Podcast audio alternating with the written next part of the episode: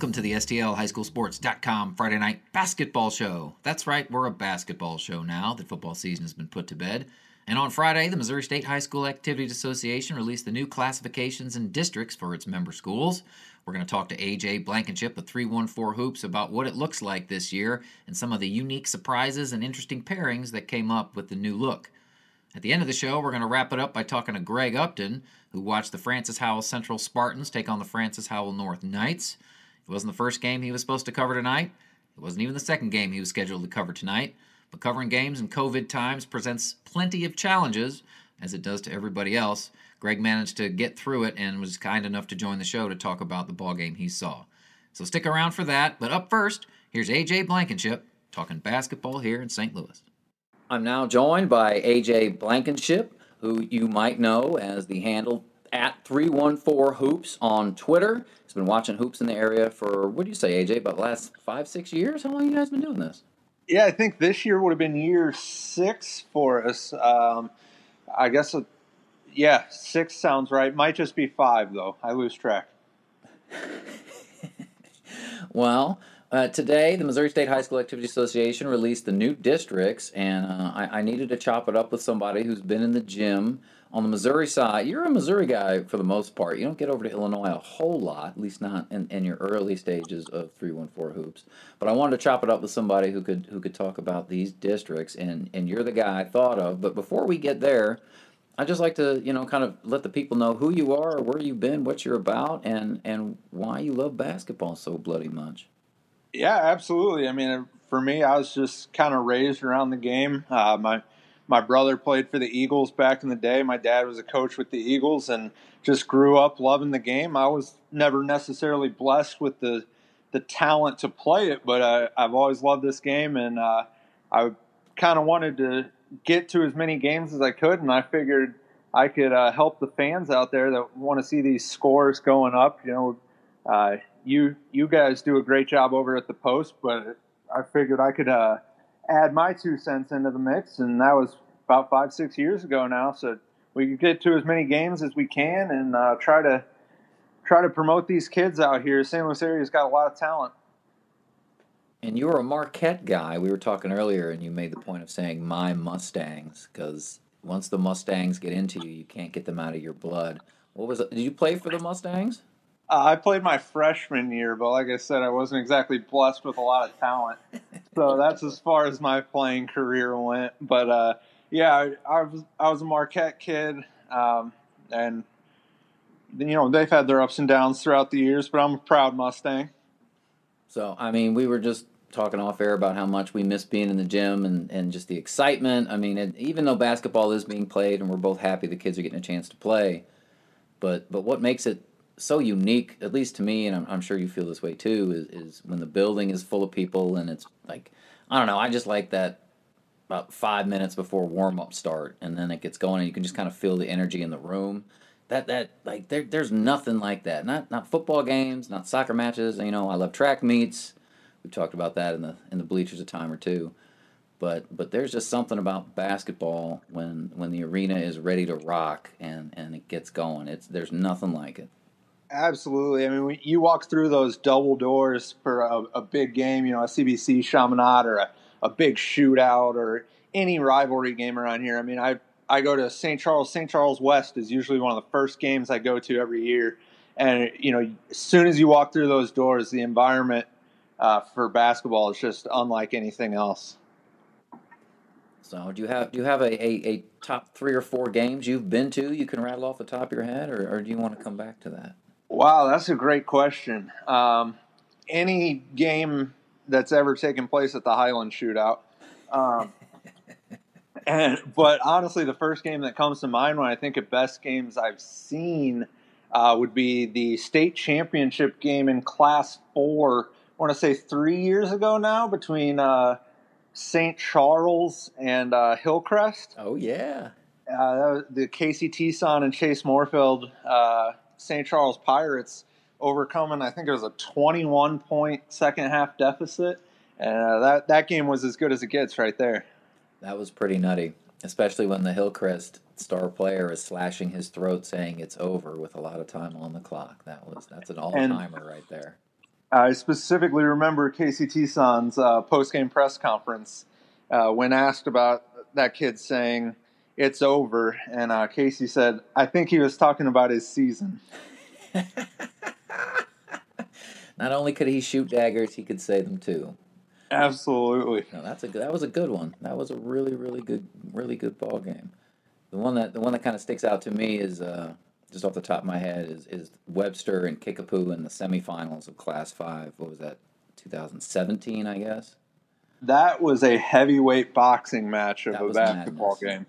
Uh, I mean, that was two teams as good as you'll find at the high school level, just trading blows down the stretch. I mean, it's remarkable to me that in, in the conversation about all the, the great kids we've had in the area, I mean, an all time an all timer is Courtney Ramey, and, and he doesn't come off the top of people's heads a lot. Unfortunately, it's really it's really kind of stunning. I don't know what it is about that dude that, that he that he kind of slips people's minds a little bit. But he's down in Texas now, showing everybody what he's about, and he was unstoppable that night, especially in the final what 35 seconds.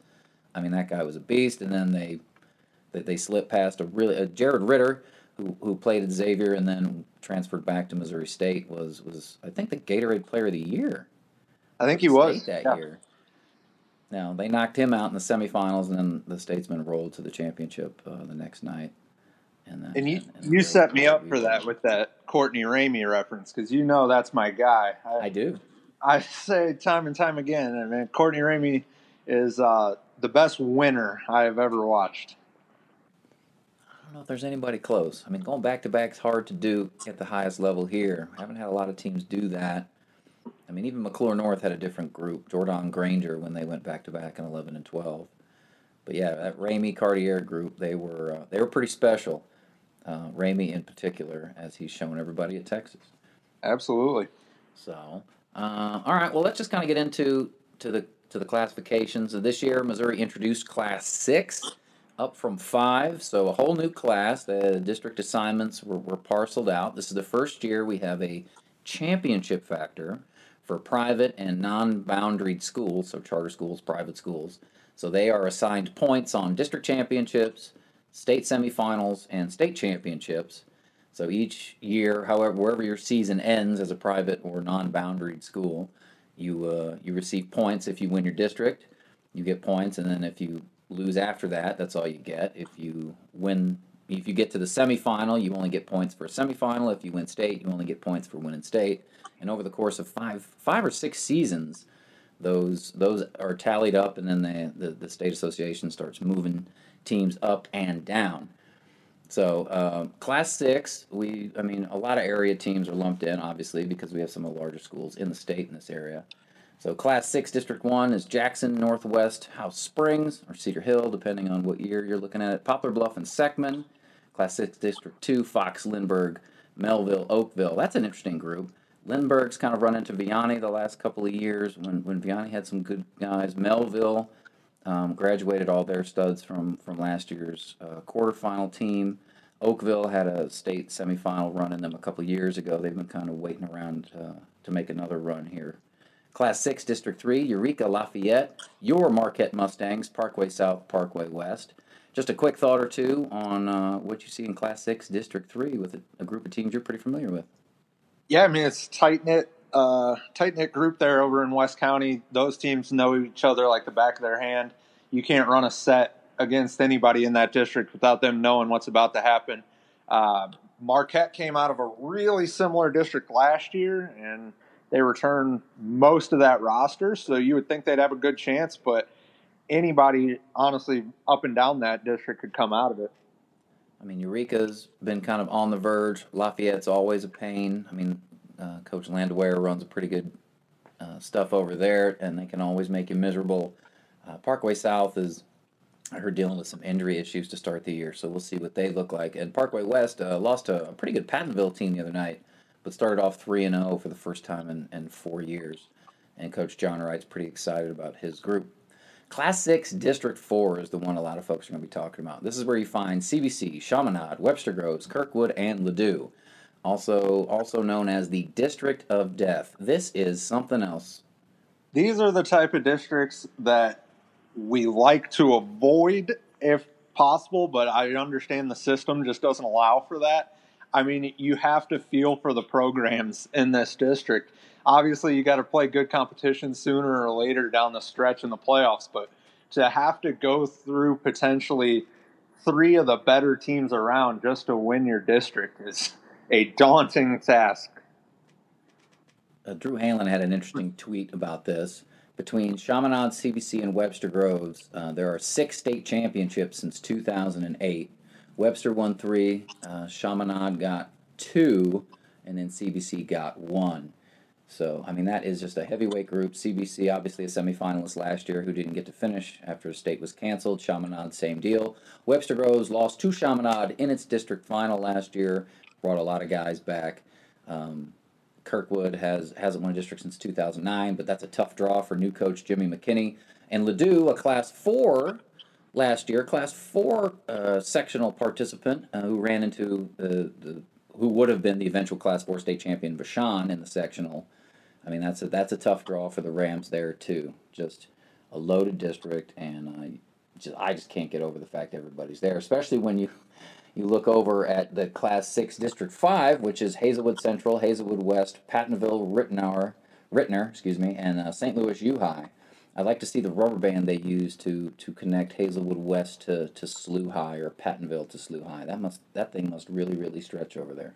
Yeah, there was some elastic in that band. I mean, that's that's the thing. I mean, you they claim that there's these uh, great geographic reasonings behind districts and what have you, but sometimes you just have to shake your head when you see a district like Class Six, District Four, and then you look down at some of these other ones, and you want you, you just know that those those teams could have been spread out a little more. Makes you wonder. So I, I'm curious to see what Hazelwood Central can do, Hazelwood West as well, because those teams aren't going to play until uh, January at the earliest. Central uh, recently lost Cole Farrell, who actually transferred to uh, Hamilton Heights out of state. They also lost, um, oh, I just lost the young man's name. Jaden. Jaden Nicholson Jaden to uh, Nicholson, uh, and as well as Ahmad Scarborough. And Ahmad Scarborough, that's right. So a lot of a lot of tough losses there for Coach Brandon Gilmore's Hawks. Pattonville, as I mentioned a minute ago, uh, beat a pretty good Parkway West team the other night. Um, Kellen Thames has been stuffing the stat sheet for them. And at St. Louis U High, Coach Erwin Claggett's really excited about what he's got back. Matt Kramer earned some really big praise out of uh, Coach Clegg in the preseason for the work he put in, and uh, he's got a little uh, junior point guard who he's also pretty excited about over at the U High.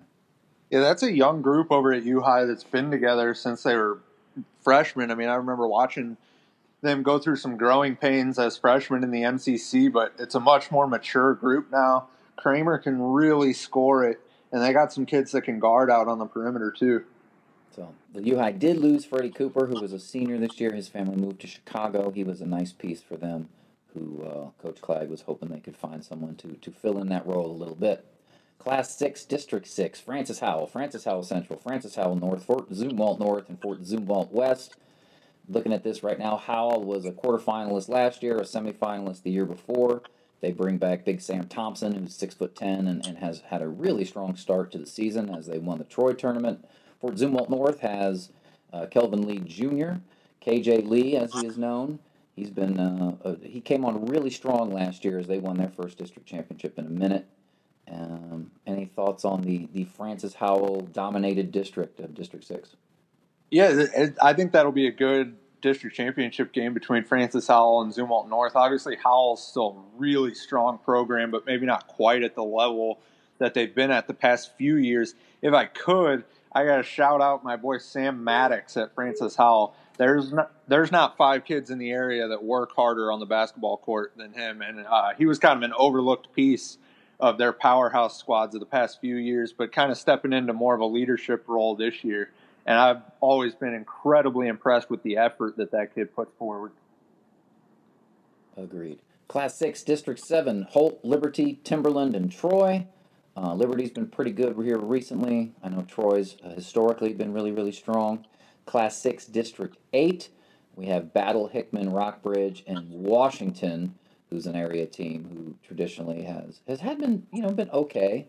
I don't know that they've won a district uh, recently, but been pretty good.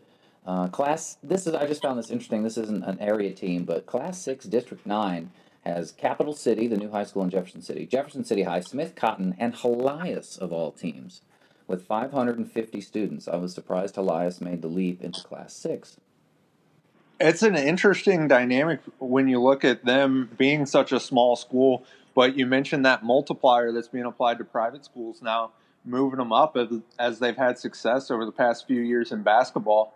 And if I could point out, Rockbridge moving up into District 8 provides an interesting look for some area teams because prior to this, Rockbridge was always down in District 9, and no one from St. Louis would encounter them until the Final Four. Whereas now in District 8, Rockbridge will be going through local teams prior to the Final Four. That's right. They usually would have to go through the Kickapoos of the world or whoever was coming out of Springfield. That was generally their path through that other half of the bracket. So, you know who we didn't talk about in Class 6? DeSmet.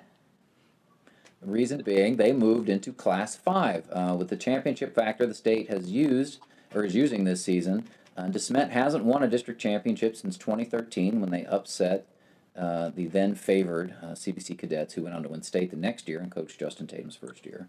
But that long dry spell has has really um, it has put the Spartans in, in, as the second largest school in Class 5. Their raw enrollment is about 10, uh, 10, 10 1,010 kids. They're the second largest Class 5 school behind only Fort Zumwalt North, or excuse me, Fort Zumwalt South who's uh, I think at 1020. So DeSmet lines up in Class 5, District 7 with familiar foes Parkway Central, Parkway North, and then newbies St. Charles and St. Charles West. What, what, when you saw that this morning, how did, what did you, what was your reaction to uh, seeing the Spartans in Class 5? It's obviously an, an initial surprise when you think about the fact that coming into the school year before we knew about the injuries to Yaya Keita and Thomas Redmond – uh, not participating in basketball this season, DeSmet was considered potentially the favorite to win state in the highest class in basketball this year. I mean, they, they returned almost everything from a powerhouse squad last year.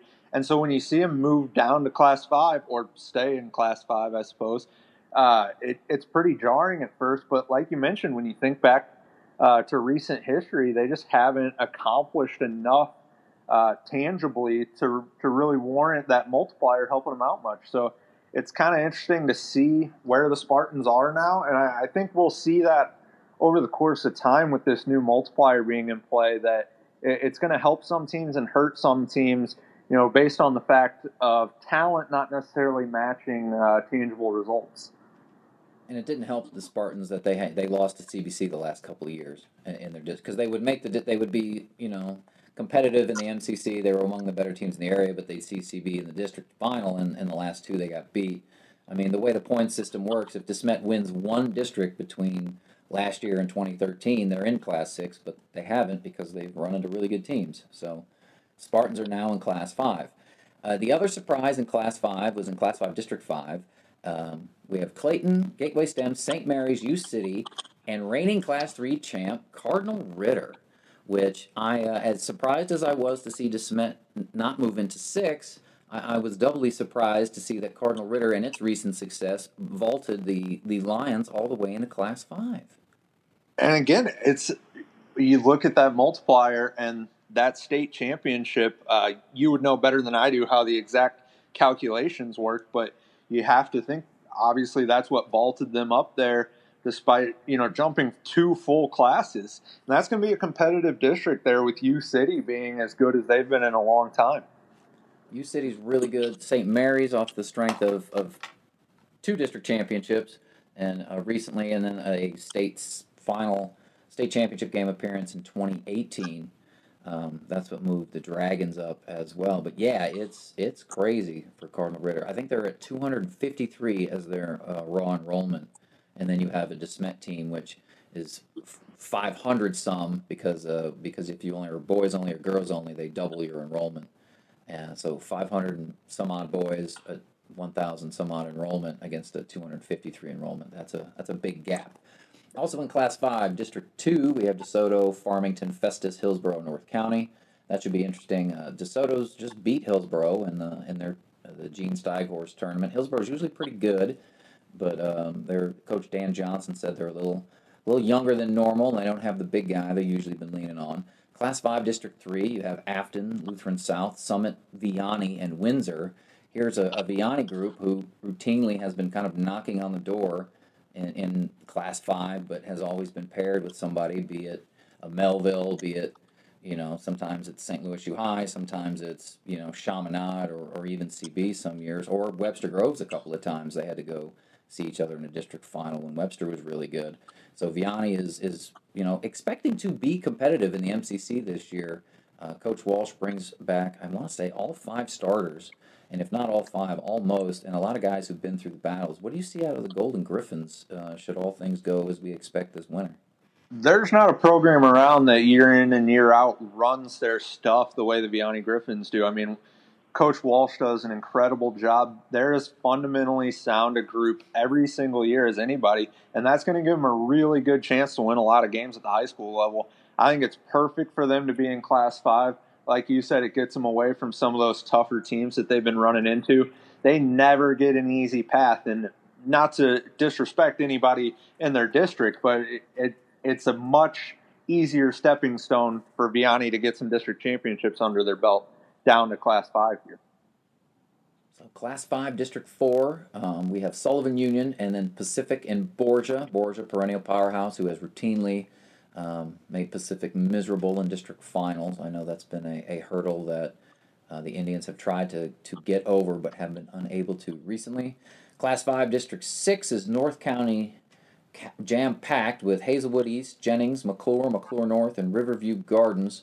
I know um, a lot of these teams aren't playing currently and are expected to resume or begin practice, should I say, in January. I think Riverview is actually going on is on pause until at least February.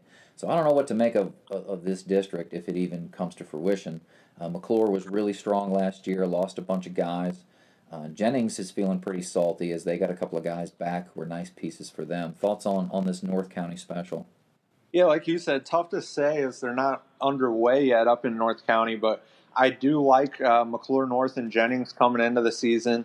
Uh, both have talent returning from last year. Like you said, uh, the Comets at McCluer lost quite a bit. I think that's going to be a really interesting district to watch down the stretch especially going to be interesting to see how it maybe affects them getting a later start um, to their season than a lot of the teams around.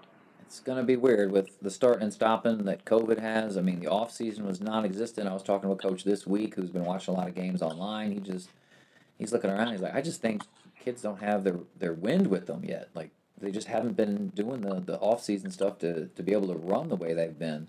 And then you throw in the fact that St. Louis County has their kids wearing masks, and then you know, it's it, there's a lot of challenges this year, and as far as I can tell, everybody's just pretty happy to be playing at this point. I mean, whether they it's definitely masks or not. It's definitely jarring when you turn a game online and you see these kids dribbling the ball up and down the court in masks, and I mean, it just feels almost like a different game, but at the same time, like you said, you're just so happy to have it back that I don't think anybody's going to complain too much as long as they're getting to put the ball in the hoop. So Class 5, District 8. Last one we're talking about Fort Zumwalt East, Fort Zumwalt South, St. Dominic, and Warrenton. Uh, Zumwalt South has routinely been one of the, the better basketball programs in St. Charles County. And uh, St. Dominic had a, a district championship season last year, brought, uh, I think, their top seven or eight guys back, and have been off to a nice start this year. Did did lose to Francis Howell at earlier this year, but uh, but what what do you think about St. Dominic and a Fort Zumwalt South District final? Because that seems to be what we're looking at.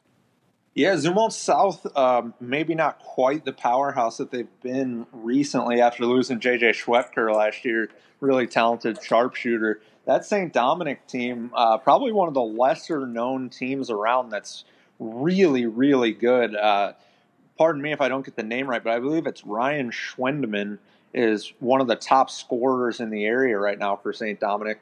Uh, they're a, they're a fundamentally sound team, and they gave Howell everything they could handle in the in the championship game of that Troy tournament.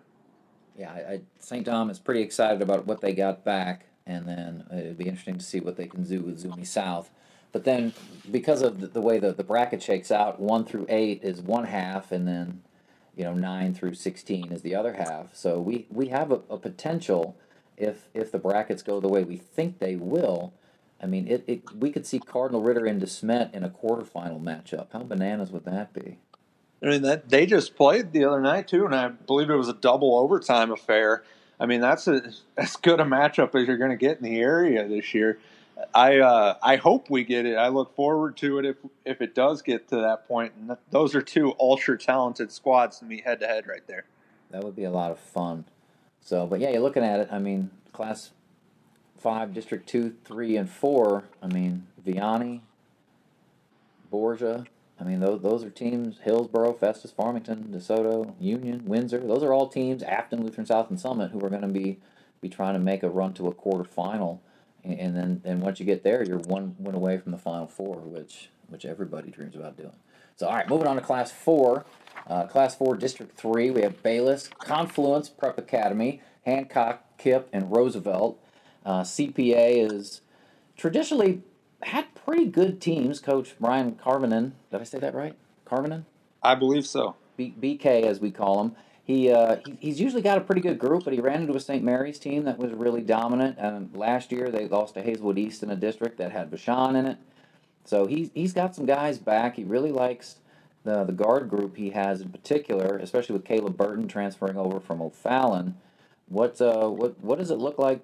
Seeing the idea that, that CPA could be knocking on a district championship. If Burton was an absolutely awesome addition for that squad that lost quite a few seniors when you look at Lindell Hunt and uh, some of the other guys that moved on for them last year. Um, I can guarantee you that BK will be happy to get uh, Vashon and St. Mary's far away from his district, although I think uh, he'll see the V looming large in the sectional round as they're in District 4. Well, that's what I was going to say. He might not see them for the district, but he won't have to wait long because Class 4 District 4 is Maplewood, Richmond Heights, Metro, Miller Career, Soldan, and then the V. Uh, Vashon was well on its way to winning yet another state championship last year um, in Class 4 before the coronavirus shut down uh, the state tournament. So uh, Soldan, who who's got some guys back, I, I know they're you know they're trying. Uh, Career is trying, but I just don't know how they hang with with Vashon, with Nick Kern, and and uh, some of the other dudes that are that are down there at the V. And the V's an interesting team this year. Maybe not quite as deep with uh, high end talent as they've been in years past, but we know as well as anybody, Tony Irons is going to get those kids playing harder than anybody. And uh, with Kern and uh, the UNLV kid, uh, Gilbert, uh, yeah, yep. Uh, it, those, I mean, that's as good a duo as there's going to be in Class Four. So they got Trayvon Love at the point guard. He was at Jennings for a while, and transferred to Vashon. Played spot minutes last year for him, so he's going to be good. Rico Bailey was a starter last year, kind of that fifth guy, which he was a he was a defensive guy who, when he was open, could take a jumper. Didn't wasn't asked to score. I mean, when you think about it, what's what's really crazy is Vashon. Their three seniors all graduated to go play D1 ball, especially after Phil Russell, who decommitted from SEMO late and uh, was picked up by St. Louis U. So between him, Kobe at Georgetown, and then obviously Cam Fletcher over at Kentucky. I mean, and then Nick Kern is a, you know, a guy who's going to Virginia Commonwealth, VCU, and then like you said, Gilbert is a UNLV guy. Just a just a really really impressive group they had over at Vashon. No surprise there. Class four, District five. We have John Burroughs, MICDS, Priory, Westminster, Whitfield, and then Normandy as the only public school. Normandy, who uh, who has the area's maybe most underrated player, or at least the player that, that a lot of basketball fans haven't had the opportunity to see in Omar Henry. Everybody I talk to who's seen him just thinks he is a phenomenal, phenomenal talent. Whether or not he actually gets the opportunity to showcase that talent to an audience um, will obviously depend on the coronavirus. And I know Normandy has halted basketball activities here recently, so we'll have to wait and see when they start playing ball again. Um, but they got a new coach in Kerry Lewis who had been at Hazelwood West in U City uh, as a head coach prior. He was also on St. Louis U High's uh, staff with uh, Coach Erwin Claggett. But uh, MICDS is, and, and Priory and Westminster are three of the best small schools in the area. Uh, Westminster and MICDS made our top 10 preseason small school rankings, with Priory, if we were doing a top 12, would have been included, especially with their big man Harrison Williamson returning. So, thoughts on, on this, this Class 4 District 5 grouping? I think it's one of the deepest districts around. I really do. Um, you mentioned MICDS being in your top 10. We didn't end up putting ours out this year, but had we, MICDS would have been in it. Westminster would have been right there on the bubble. Whitfield is a young team that I think has a chance to compete in that district this year. They played MICDS tough already. Um, Priory, like you mentioned, I think that district is as deep as any in the area, and for that district to be in Class Four is impressive. It's pretty amazing because Westminster and Priory played for district final last year. Actually, now that I think about it, I was at that game. they all kind of run together over the years, man. they sure do. So moving on to Class 3, District 4, we have DuBourg, Carnahan, Jefferson, Lift for Life, McKinley, St. Pius X out of Festus and Valley Park. I know Coach LaDon Champagne at DuBourg is pretty excited about the group he's had. He's got. He's been with these dudes now five seasons, so they're playing. Um, these are all his guys, the guys that he's brought up in his tenure. So I know he's really excited about what they can do. Um, class 3, District 5 is Brentwood, O'Fallon Christian, Duchesne, Lutheran North, Berkeley, and Trinity, which just, I mean, Brentwood won its first district in a long time last season. Lutheran North won a district last year and lost to O'Fallon Christian in a sectional, a, a highly entertaining sectional game. Trinity lost to Lutheran North in the district final, but had made a quarterfinal in Class 3 the year before when they lost to Vashon. And then you throw in Berkeley um, and Duchesne. Duchesne has been traditionally pretty good. Hey, that That's a hell of a district right there for Class 5 or Class 3 another deep district. I mean, like you said, for Class Three, that's as good as they get. Christian is one of the better teams around. I think when you go district by district uh, in Class Three, you got to look at uh, O'Fallon Christian as a team that can compete for a state championship in Class Three. Um, unfortunately for them, Greenwood uh, down in Springfield got moved up to Class Three with superstar Aminu Mohammed, so they've got to be the the true favorite there. But O'Fallon Christian, as good as anybody in Class 3. Duchesne, always solid. And as you mentioned, Lutheran North, reigning district champion.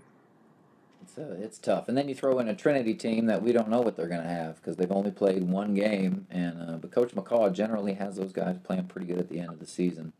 So it'll be it'll be interesting to see how that shakes out. Class two district four is the only one with any any local teams. That includes Crossroads, Crystal City, Principia, and then Northwest in the city. Uh, not a whole lot to mine from that group there. So, uh, so your thoughts on six classes, AJ? Because this is this has been a bit of a hot topic here uh, for basketball heads in Missouri. I mean, a lot of people like to look across the river at Illinois and go, "They've only got four. Why do we need six? But I, I'm curious what you think about six classes in uh, in Missouri. It thins things out a little too much for my liking. Um, I thought if you go year by year, there were times where some of the lower classes were already a little bit thin. Actually, I thought class five last year was pretty thin. Um, when you get beyond CBC, Chaminade, DeSmet, and then uh, Mehlville last year, I, you know, I thought there was four teams in class five that were just clearly better than everyone else, and um, it, we've had that in years past in class four and class three. And when you stretch that out to six, I think you're only going to accentuate that problem. Do I think it's the end of the world? No. I think I think it's a great thing. Um, more teams are going to have a chance to win championships now, and at the end of the day, that's what high school sports are about. It's about getting these kids uh, once in a lifetime experiences to compete for championships. And um, so, no, it's not my favorite thing. I would love to see him um, be five classes, maybe even four but uh, six isn't going to kill anybody. I don't know. I'm. I, don't understand why we need six classes for football and six classes for basketball, and, it just. I'm with the the watered down crowd. I'm not real real big on it. But then there's a lot of things I would change. I mean, more than classifications, I, I the the Ladue soccer coach and I have gone back and forth about this. Why don't you seed the region instead of just doing little like districts? So when if you seed the region, you would take you know, two or two or four district tournaments, and instead of you know four four teamers, you'd have one 16 region, 16 team region, and then you'd seed it. So you'd have CBC as the one seed, DeSmet as the two seed, and then, then when they would play, it would be to go to the final four. Like I think that would be a, a better way to kind of break up some of these these gluts you see, where you have a CBC Chaminade and a Webster in a district, where you have you know these these small pockets of very powerful teams playing one another um, well before they have to. But then again, this isn't anything new. North County used to be an absolute war to get out of when Hazelwood Central, Hazelwood East, McCluer, McCluer North were all really good. I, I mean, there was a stretch there where Hazelwood Central might have been the third best team in the state, but just couldn't get past McCluer North, who was the best team in the state. It's it's always kind of just been the way it is because that's how we do it, and it's unfortunate that we, for all the different things that have been tried between the championship factor, between adding classifications, that the the association and its membership hasn't looked at at some other aspects of of how to make it a little um, spread it out a little more, make it a little more fair. Not that life is fair, as we're finding out here in 2020, but finding you know, but but make it a little more fair to to kind of increase the opportunity to have your best teams at state. But you know, the state association has routinely said its goal is not to get the best teams there; it's to have regional representation. Which take that for what it is. Um, I don't necessarily think that's the best way to decide a state championship, but they didn't ask me, so here we are. Yeah, I mean, I'm glad you brought it up because it really does feel like they're just diverting from the real problem here. Um, the the problem was never the number of classes. It's like you said, we need a fairer way to seed these teams so that, for instance, the two best Class Six schools in the state or in the in the city this year, rather Chaminade and CBC, aren't playing head to head in districts. It's it's silly to have it that way, and it's unfortunate that we can't think of a better solution. But like you said, when the guys in charge are not trying to fix the problem, it's probably not going to get fixed.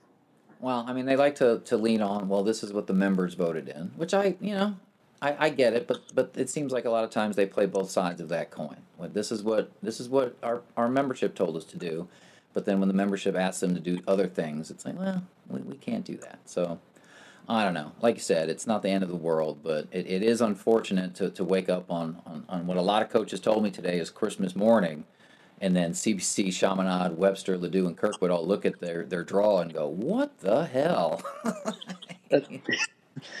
I uh, I can't imagine being a coach in a district like that, and uh, you might as well start preparing now because there's a tough road ahead.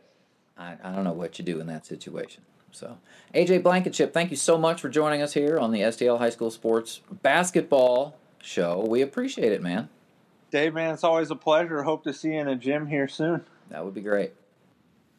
Thanks again to AJ Blankenship for joining the show. You can check him out at 314 Hoops on Twitter.com.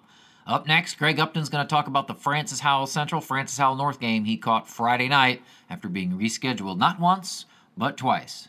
I'm now joined by Greg Uptain, who had an adventure Friday night trying to find a ball game to get to. He was originally set to go to uh, O'Fallon Christian and CBC, but O'Fallon Christian ended up going on quarantine Friday morning. then uh, the, the replacement game was uh, MICDS at St. Louis U High. But after talking with Coach Erwin Claggett, the U High was unable to play because they didn't get their test results back. And city schools, in order to play ball this winter, have to test every two weeks. That's part of the city's COVID protocols. And because they didn't get their tests back, St. Louis U High did not play the game tonight against MICDS.